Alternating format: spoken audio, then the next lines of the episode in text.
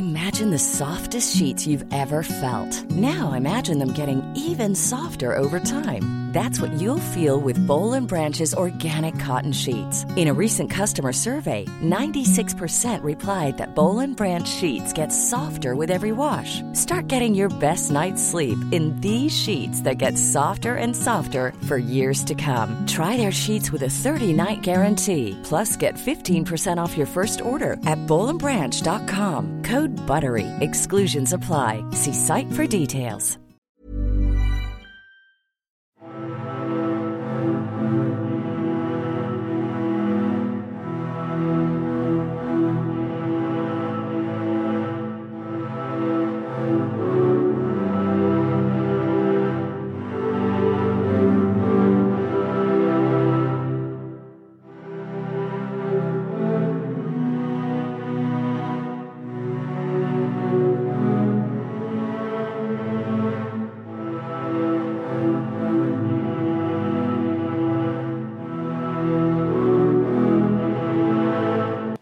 Hi there, and welcome again to the Explaining History podcast. And today I'm going to talk a little bit about black marketeering and rationing uh, and stockpiling, hoarding, and speculation uh, in Stalinist Russia before the Second World War. So, that period we've been looking at quite a lot 1928 to 1939. And we're drawing mainly from Sheila Fitzpatrick's brilliant book, um, Everyday Stalinism. Um, so it was extremely difficult to gain goods of really any kind, from um, consumer goods through to the basics of life, such as housing and food, uh, using the formal system of uh, acquiring these things through the, the bureaucratic state uh, and the systems of uh, distribution of resources that the Stalinist state had. Um, it was almost designed to create shortages and surpluses of unused goods. Um, bureaucracies um, that distributed them were inefficient, uh, as, as we know, and extremely corrupt. So um, the informal system of blat, which really is, you know, summarised as who you know, was um, the way in which most Soviet citizens got round uh, these shortages, if they, they got round them uh, at all. State owned shops had huge queues outside, and normally uh, there were at least some empty shelves, if not uh, a majority of them. Waiting lists for housing um, th- through local authorities were very, very long, so long, in fact, that um, subverting them was actually the only method of, of getting housing at all. Um, anybody who waited their turn could be waiting years, if not decades, and virtually nobody got to the top of the list without uh, some sort of subterfuge or, or ulterior methods. Um, so Sheila Fitzpatrick says, writes, what this meant was that the informal distribution, that is, distribution that bypassed the formal bureaucratic system, was immensely important. There was a thriving second economy in the Soviet Union throughout the Stalin period. It had existed as long as the first economy and could in fact be regarded as a continuation of the private sector of the 1920s, despite the switch from barely tolerated legality to illegality. Like the NEP private sector, the Stalinist second economy essentially distributed goods produced and owned by the state, with privately produced goods in a distinctly secondary role. Goods leaked out of every state production and distribution unit at every stage, from the factory assembly line to the rural cooperative store. Anyone who worked at any level of the trade system was likely to be involved in some way, which meant that this type of employment, uh, while bringing higher status than av- the average standard of living, uh, was also seen as a shady uh, and lacked social status. So, this tells us some very interesting things uh, about the economics and the uh, sociology of Stalinism. That the black market was essential for living, that most, if not all, Soviet citizens on some way, on some level, in some way, were involved in it, and the the black market, uh, what was distributed through it, was mainly the products of state owned factories. So, state owned theft, um, theft from state owned uh, factories, was ubiquitous, it was, it was widespread.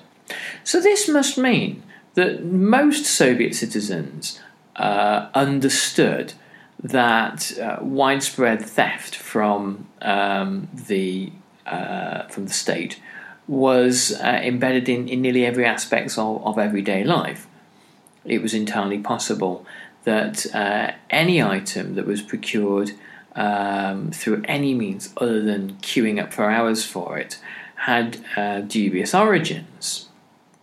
And it must mean that most Soviet citizens uh, tolerated, accepted, and even embraced um, as a means of survival uh, the subverting of the Soviet economic system.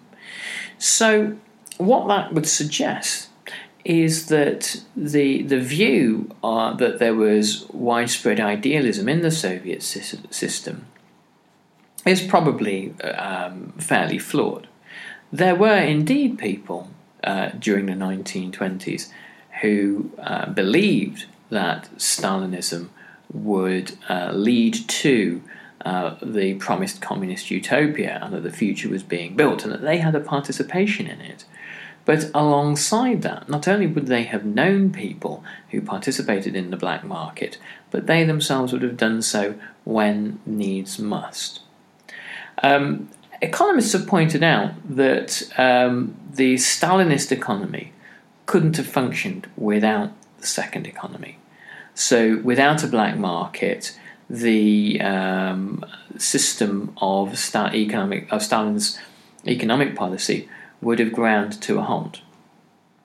Industry relied mainly on um, illegal procurement practices to get the right materials uh, and equipment.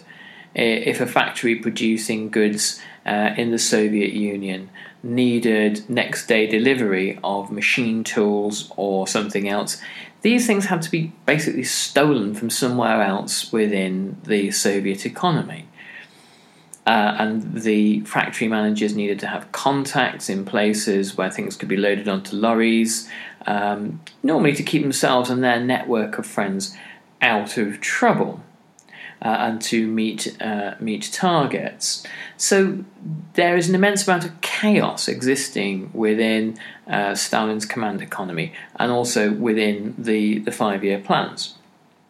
Industries um, and uh, factories employed uh, vast armies of um, procurement agents or pushers, fixers, fencers, and, and thieves in essence. Um, to get hold of, of this kind uh, of uh, valuable equipment and raw materials. And so, because this is widespread throughout industry, it's widespread throughout the population. Buying um, food and clothing from black marketeers, or getting uh, an apartment, um, getting railway tickets, getting passes for vacations um, uh, at resorts, by blat, by influence, or by pull, as it was referred to, um, was a, a, an intrinsic part of, um, uh, of everyday life. Uh, some uh, citizens uh, relied on this more than others, uh, and some are more adept at finding um, these sorts of fixes uh, than others.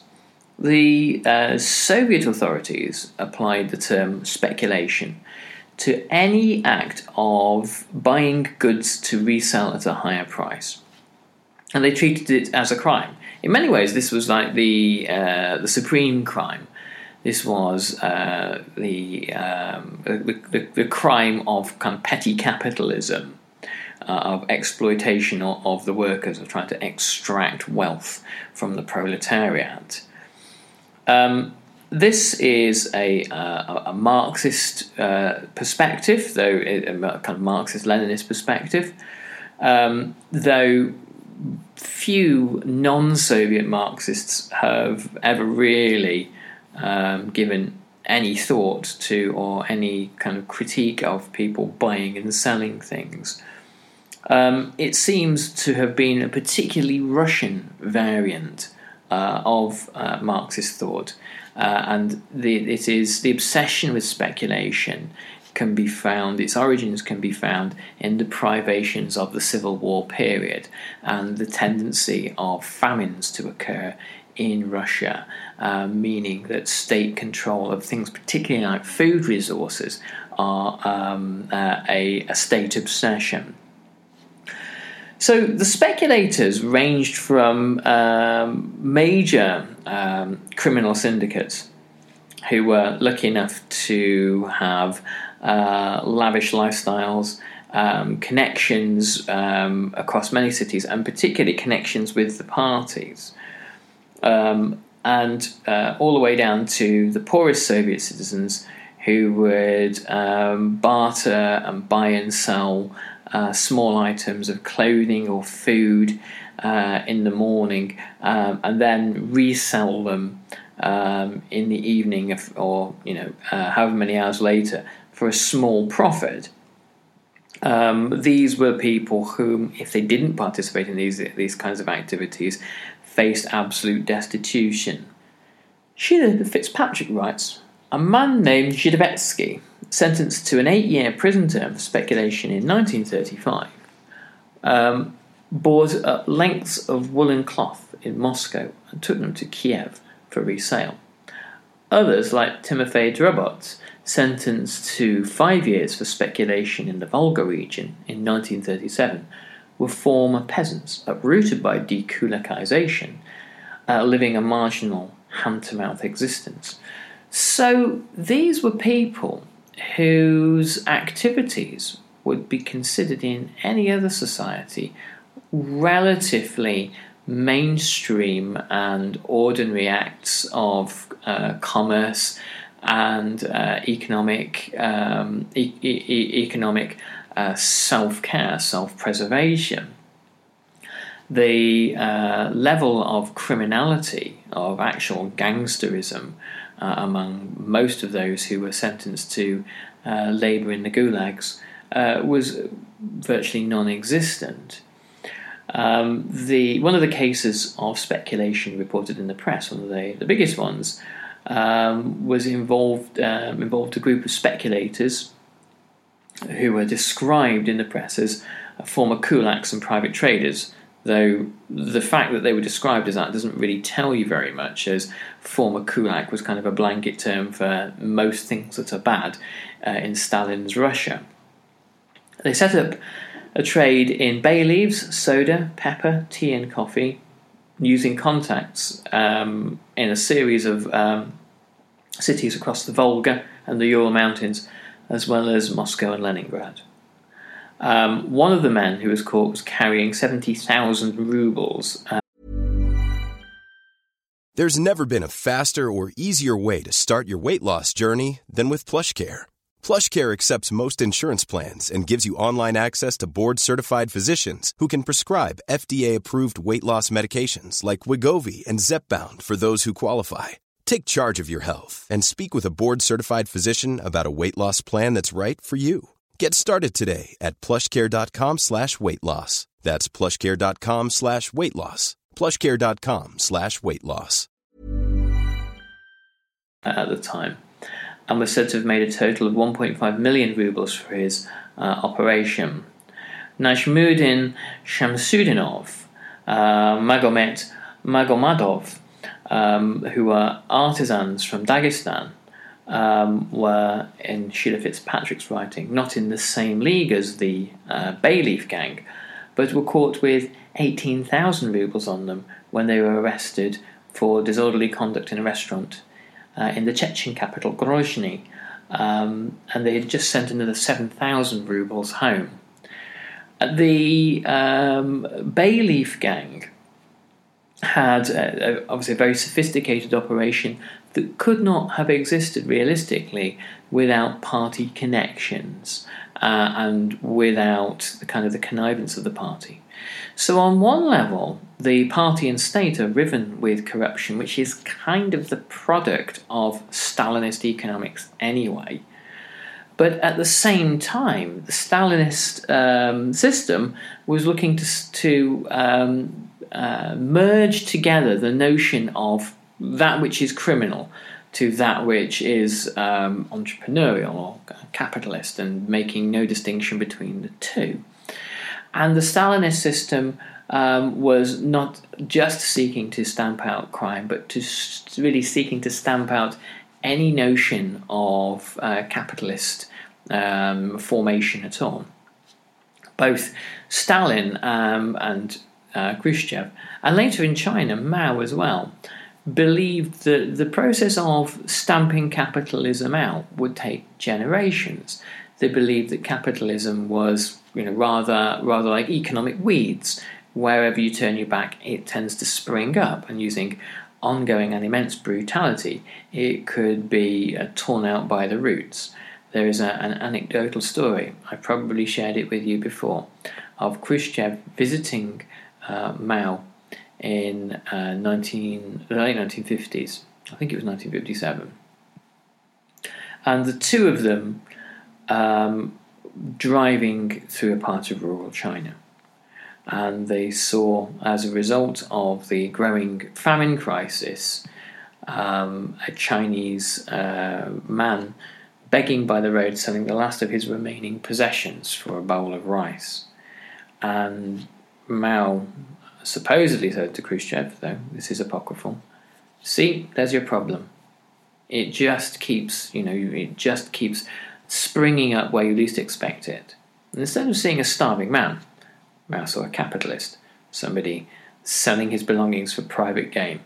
So, but that gives you an example of the kind of the extreme nature of, of uh, ideology, uh, of ideology uh, at this point in time uh, and indeed in the 1950s. Um, the uh, transport network in Russia is one of the means by which um, speculators, inverted commas, uh, make it around. Um, provincial speculators would acquire goods um, and take them on train uh, by, by, taking the train to Moscow and Leningrad, where um, the uh, stores are better supplied. Um, it would they would then return to the regions uh, and sell them at a profit. Um, in uh, Voronezh in 1936, 22 speculators were prosecuted, um, and they had all used this method. Um, they had set up a dressmaking workshop as a cover for the goods, um, which were uh, obtained so they actually, uh, in the same way that um, in uh, most European and uh, well, most countries in the world now, drug money uh, is laundered through uh, everything from um, uh, casinos to tanning salons. Here we have not money laundering, but almost goods laundering, so that you could provide an explanation as to why you had bolts of cloth or thread or, or what have you. Um, and that shows you how the kind of economic system of, of Stalinism sort of inverted, in a way, the flaws of capitalism itself. It's interesting when you look at the Voronezh um, dressmaker's shop, what was found at the time. Um, 1,677 metres of cloth and 44 dresses, but also two bicycles, many pairs of shoes, gramophone records, so, what was being brought back from Leningrad and Moscow, it would appear, is not um, salt, sugar, uh, fat, bread, um, these sorts of basics, but gramophone records. Now, this would suggest that there was an appetite for these sorts of things out in the provinces, that Soviet citizens were at a point in the 1930s where uh, obviously there was a, a, kind of a desperation for survival, for, for food, and for housing but people were still interested in uh, enjoyment, in leisure, in um, the pursuit of kind of creativity and culture. Um, and this could generally only be supplied through illegal means. Um, the, the biggest operations had much more effective means of obtaining goods from state stores than simply going and purchasing them as ordinary customers. Big time um, operators uh, would have connections with store managers or warehouse personnel. Sometimes they themselves would be store managers or warehouse managers, and boxes would be put in uh, put aside for certain purposes, uh, be left at the back door. Um, store managers uh, and other traders uh, might also be involved, like um, the, for example, the commercial director of a Leningrad clothing store, who was uh, prosecuted um, for heading a ring of speculators uh, that got its goods directly from the store warehouse. In the clothing store, the commercial director was not the only one involved in speculation. Um, one of the salesmen and the head office store of the store's fire department um, were also I- involved uh, and had made deals with other speculators um, to give advance warning when goods were coming into the store and to let them in without queuing, uh, charging 40 or 50 rubles a time. So that seems to me to be the, the crucial factor. It was the scarcity of goods that creates the black market, that creates the gangsters and the speculators that need to have tip offs to know when attractive goods are coming into the shop, uh, and that um, that need to um, be able to do this in order to circumvent the problem of queuing. So, nearly every job uh, involved in uh, trade uh, or retail was seen as in some way suspicious, not just to the authorities but to the public, who would have had a, a kind of a knowing nod that uh, somebody working in a warehouse or somebody working on a shop floor or someone who was a store manager was probably taking backhanders from somewhere, a kind of a uh, a cynicism, but um, a cynicism that was also an acceptance that the most members of the public were the beneficiaries of this uh, set in. And there was an acceptance by Soviet citizens that nearly every aspect of uh, life in the Soviet Union was corrupted in some way.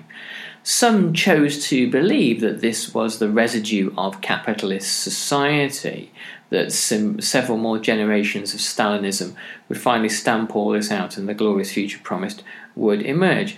Others, I think, were more circumspect uh, and saw this as being an inherent part of uh, human activity and something that even Stalinism uh, wouldn't erase. Another role that was seen as um, synonymous with corruption was that of the train conductor um, Sheila Fitzpatrick writes. For example, a conductor on the Stalino Railway uh, in the Donbass bought shoes and manufactured goods of various kinds in Moscow, Kiev, and Kharkov uh, and resold them along the run. Another conductor would pick up cloth in the provinces from people who were employed in textile factories.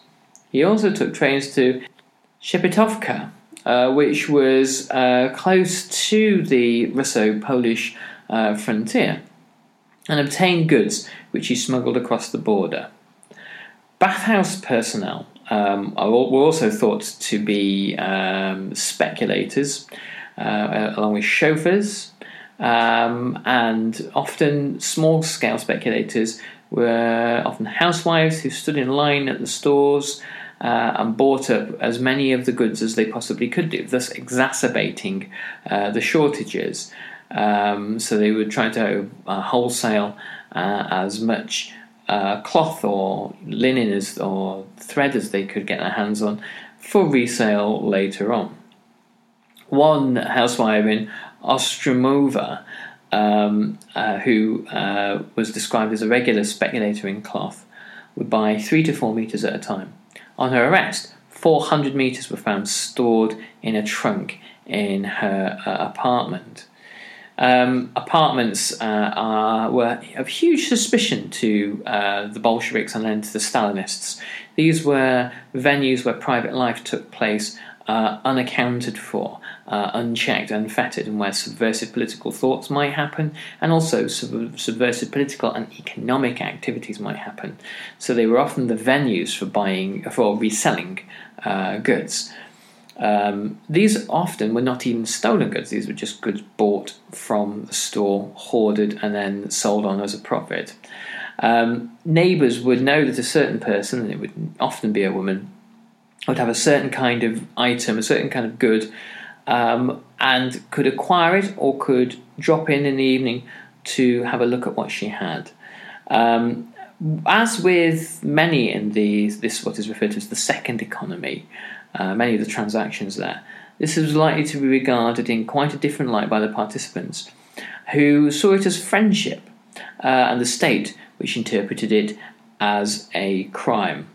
Um, other places that seemed to be synonymous with this kind of resale were railway stations and stores, um, and or where hawkers um, outside the store would sell the goods that had previously been bought uh, within.